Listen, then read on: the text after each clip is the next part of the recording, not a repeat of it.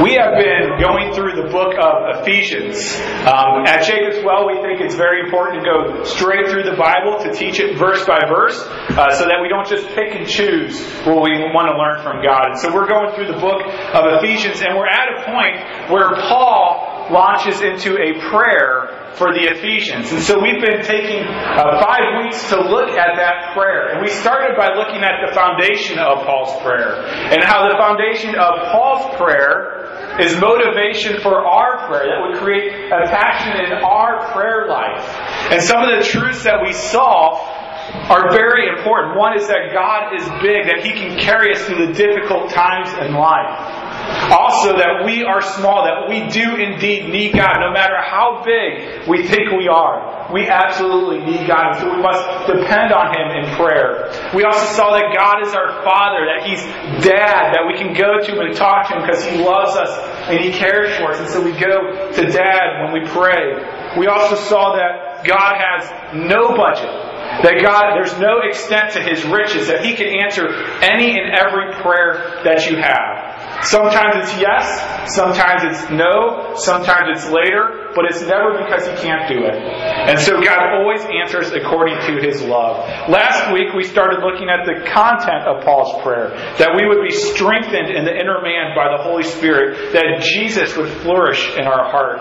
And this week we're going to continue looking at that. We're going to be looking at Ephesians chapter 3, verse 14 through 19. It's printed in your bulletin uh, on, in the center column on the bottom. We're actually going to be preaching from the New International Version this morning um, because some of the word choices it makes. But uh, we're in Ephesians chapter 3, verse 14 through 19. And if you're new at Jacob's Well, you'll need to keep that out because we go back to it often throughout the sermon. So let's look. Let's read together Ephesians chapter 3. We'll read 14 through 19, but we'll focus mostly on verse 17 through 19 today. So Ephesians chapter 3, verse 14. For this reason, I kneel before the Father, from whom his whole family in heaven and on earth derives its name. I pray that out of his glorious riches he may strengthen you with power through his Spirit in your inner being, so that Christ may dwell in your hearts through faith. And I pray that you, being rooted and established in love, may have power together with all the saints to grasp how wide and long and high and deep is the love of Christ. And to know this love that surpasses knowledge, that you may be filled to the measure of all the fullness of God. Let's pray. Lord, as we read this prayer of Paul, we know it's his prayer for us as well as his prayer for Christians throughout time, God. Lord, as we mine the depths of the riches of your scripture, we trust that it's true, God.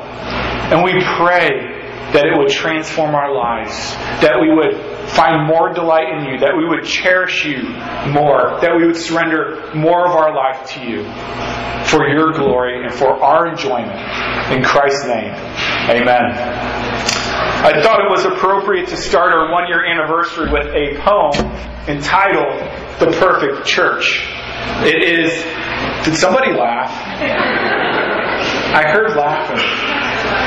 It's by some guy named Anonymous, and um, I found it on the internet. And this is this is how it goes. It's called the Perfect Church. I think I shall never see a church that's all it ought to be. A church whose members never stray beyond the straight and narrow way. A church that has no empty pews, whose pastor never has the blues. A church whose deacons always deep, and none is proud, and all are meek. Where gossips never peddle lies, or make complaints or criticize. Where all are always sweet and kind, and all to others' faults are blind. Such perfect churches there may be, but none of them are known to me. But still we work and pray and plan to make our own the best we can. If this is your first time at Jacob's Well, there's something you should know. This is not the perfect church.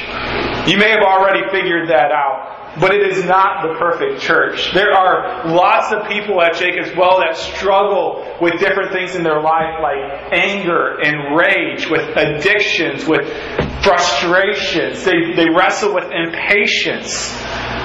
This is, this is not the perfect church. And so if you're looking for the perfect church, we want to thank you for visiting. Enjoy the barbecue and good luck on your journey. And we'll see you again in about a year. This is not the perfect church, nor does it have the perfect pastor. The pastor is a pastor who struggles with pride, who struggles with arrogance, who struggles with judgmentalism, who struggles with a full list of sins. And so we are by no means a, a perfect church. But on our best day, because the Word of God says so, our goal is to be perfect. Jesus actually mentioned this in Matthew. He says, Be perfect, therefore, as your heavenly Father is perfect. And so our goal is not attainable this side of heaven, but our goal is perfection. Our goal isn't just to take out one of one or two of our most uh, awful, most ashamed sins. It's to be perfect as our heavenly Father is perfect, so that we would ooze out His character, His holiness, His love, His gentleness, His patience, His joy. But often uh, we ooze out other things on those who are closest to us, on our family, on our friends, on those that we love. We ooze out things like anger and frustration and jealousy and self control. And those are things that we struggle with, and it oozes out of our pores. And so Paul is encouraging us today to be perfect as God is perfect. It's here in verse 19. If you could read along with me the second half of verse 19. He prays that you may be filled to the measure of all the fullness of God. He's saying, I am praying that you would be filled to the brim with God. That your life, that your heart, that your character will be filled to the brim with God. That He would encompass all of your life. And so the question is, how do we, as imperfect people, grow towards the character of God? How do we grow towards perfection? Is it just by trying harder? Is it just by working really, really hard? Is it by having a lot of accountability partners in our lives? How do we grow into God's likeness? How do we grow into His perfection? And that's what Paul is going to show us today, and it is wonderful. The first thing that Paul shows us, how we might grow into the fullness of God, is by having a foundation of love. Look with me in verse 17, second half. He says this And I pray that you, being rooted and established in love, now, Paul uses a, a, a, double metaphor here. One is an agricultural metaphor, one is an architectural metaphor. But what he is making a metaphor of, what he is trying to illustrate, is not what you should do. He's not saying this is something that you as a Christian need to work really hard at. What he's telling us is what God has done for those in Christ. What God has done for you, to you, and in you. And so he uses these metaphors to explain that. First, he says, We are rooted, or as Jason says, rooted, right? We are in Christ. Rooted. We are rooted in the love of Christ.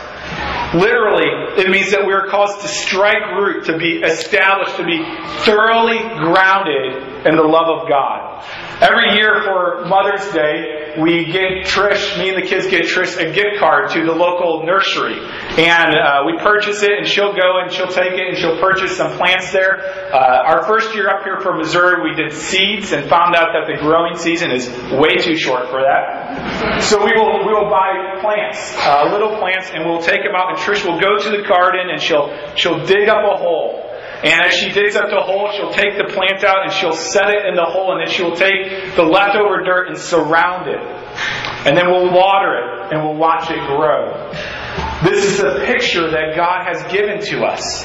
God is the divine gardener that plants you in His love. God buries you in His love through Jesus Christ. And so we are rooted in love to grow. He also says that we are established. This is an architectural term uh, talking about the foundation of a building. Most of you, I'm sure, have seen the Sears Tower at one time or another. The Colossus that's in Chicago. They started the the construction of it by digging a hundred foot hole in the middle of Chicago and filled it with concrete and other things that I can't pronounce. But they, they built this solid foundation and they attached the entire structure to it so that it could grow. And what Paul is telling us is that we have been established on the solid foundation of Christ's love for us. And it is out of Christ's love, it is out of the soil of Christ's love for us that we grow, that we build into the fullness of God into the measure of all the fullness of God. And so he lays for us this foundation of what God has done for us, that He has buried us in our love, in, in His love, to absorb the nutrients of His love, to grow and to flourish and to bear fruit. He goes on to talk about knowing this love, knowing the love of Christ. More specifically, the expansive love of Christ. Look with me, second half of verse 17 again. We'll start there. He says, And I pray that you, being rooted and established in love, may have power together with all the saints to grasp how wide and long and high and deep is the love of Christ. Let's take a moment just to dig into those different dimensions that he's described here. How wide is the love of Christ. What is the width of the love of Christ? The love of Christ is as wide as His church. It is as wide as all who place their trust in Jesus Christ.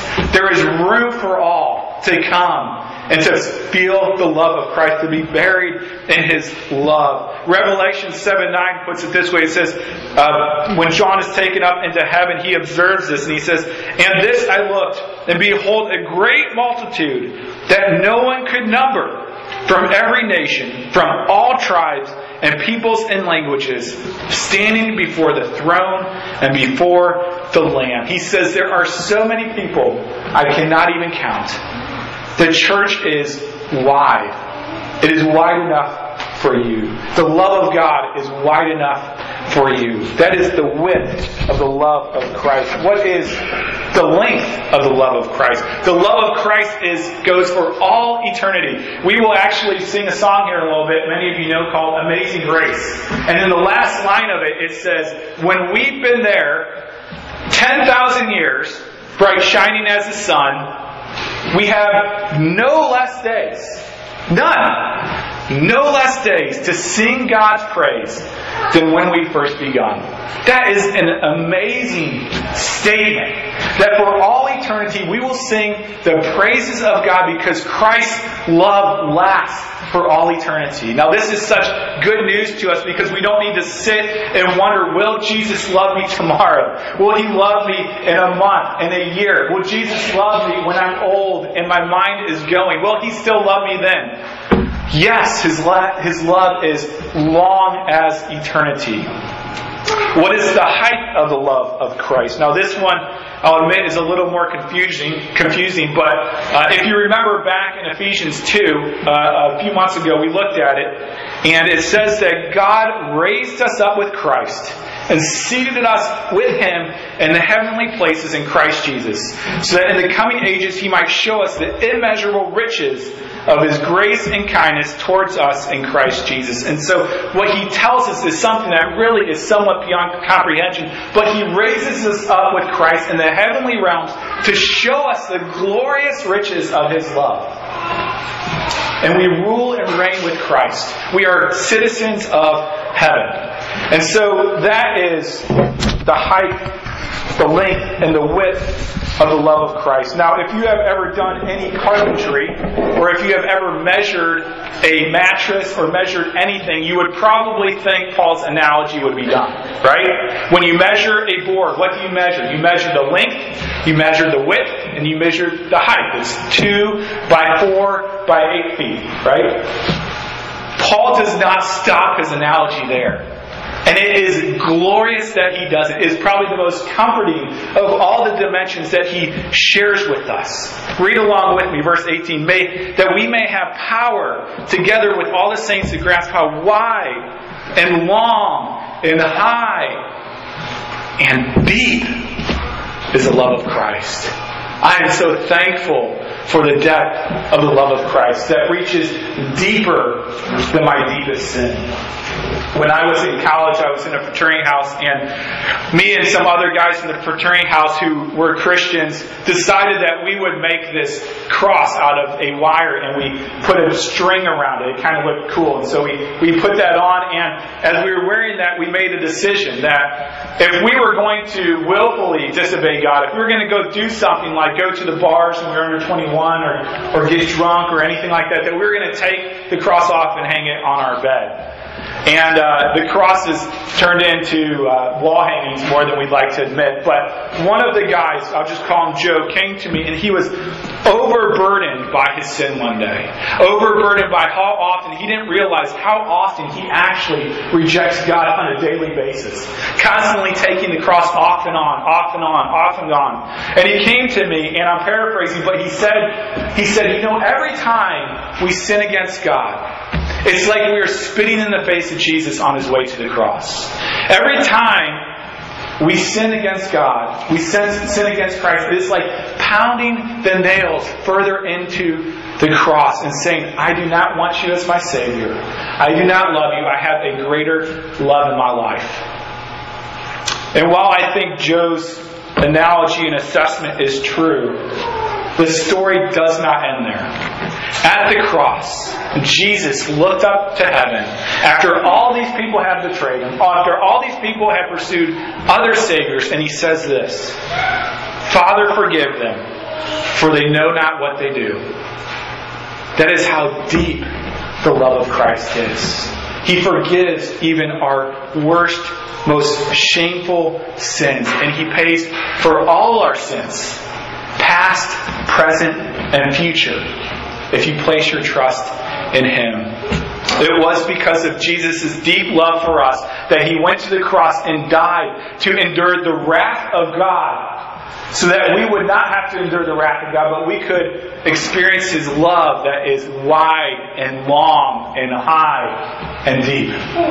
Now, some of you are, are here probably saying, Dan, you don't know what my history is like. You don't know what a horrible person I have been. You don't know how many second and third and fourth and hundredth chances God has given me. You don't understand my habitual sin in my life. You don't understand how horrible I am. There is no possible way that the love of Christ could possibly be deep enough for me. And I think that's exactly why Paul writes this next sentence that, to be honest with you, makes no sense to one degree. It, it, it's kind of gibberish. But I think it's for those of you who do not believe that God's love is deep enough for you. Read along with me. Let's start in verse 18. That you may have power together with all the saints to grasp how wide and long and high and deep is the love of Christ. And then here it is. Such a funny statement. And to know this love that surpasses knowledge. Paul says, I want you to know something that you cannot know. it's like, here, I want you to eat something. You can't eat it, right? What does he mean? I want you to know this love that you cannot know. What could he possibly mean by that? What Paul is saying is, I want you to go to the source of love and no matter how many times you go back to it, you will never scratch the surface of the depth of the love of God for you in Christ Jesus. You will never plumb the depths of it. And so even today, as we are encouraged by the love of God for us through Jesus Christ, we have taken our teacup and we have gone to the ocean of God's expansive love and we have filled that teacup of our hearts up and we have thought, ah, satisfying. God's love is so amazing, but you have not yet started to empty the ocean of God's love for you in Christ Jesus. So he says, Know this love that is unknowable. You can never possibly comprehend all that is there. I have two questions for you. The first is this Have you ever known the deep the love of Jesus. Have you ever known it? because it is glorious. It is far better than any love you can find in this world. From a spouse, from a parent, from a sibling, from a best friend. It is far deeper, far wider, far longer, and far higher than any other love that is out there. I'd encourage you, if you have never felt the deep love of Jesus, today to trust in Christ, that He has died for your sins, and that He loves you, even likes you. Trust in Christ. My second question is this if you are here today and you have known this deep, deep love of Jesus, are you still going to His love to fill your cup? Are you still going to His love to get the nourishment for your roots to grow? Or are, have you resorted back to your own hard work, begrudging submission to get better for God? Have you gone to puddles that are murky, that run out? Puddles that this world gives to us, like riches and success and things like that, to, to fill your heart because it always runs dry.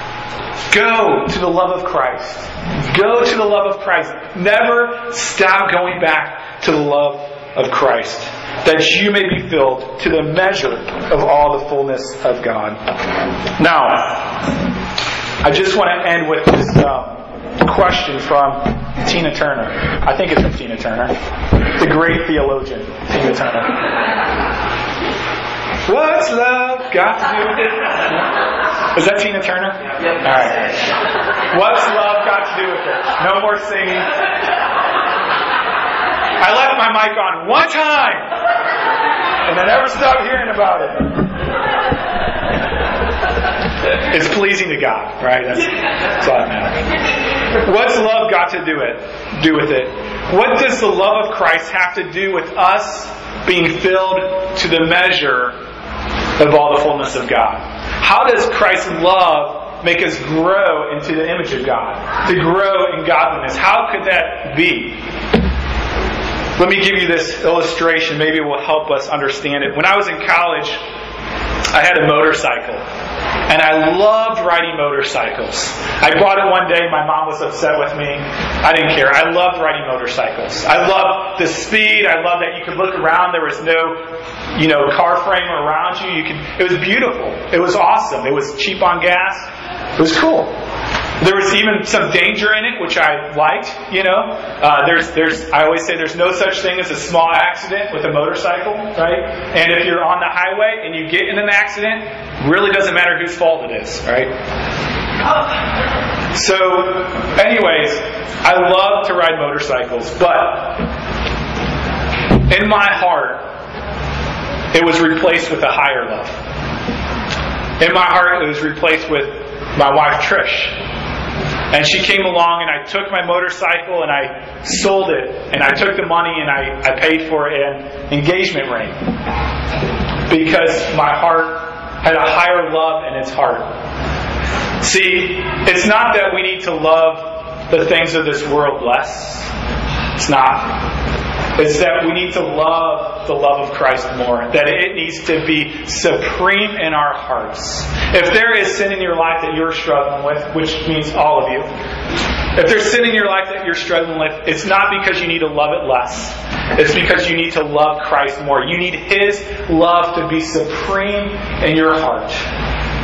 Because the love of Christ is wider than anything this world can give you. The love of Christ is higher than anything this world can give you. The love of Christ is longer than anything this world can give you. And the love of Christ is deeper than anything you could even hope for. Let's pray. Lord God, thank you that you love us through Jesus Christ we, do confess that we do not deserve it, and that's easy and plain to see, God. Lord, we pray that you would continue to make known to us your love through Christ Jesus, that we would delight in that above all else, God. That your love would be supreme in our heart, even above our love to sin, God. And that we would grow into the full measure of God because of your love in us. Help us to go back to the ocean of love, filling our hearts time and again, that we might live for you, for your glory, for our enjoyment. We pray this in Christ's name. Amen.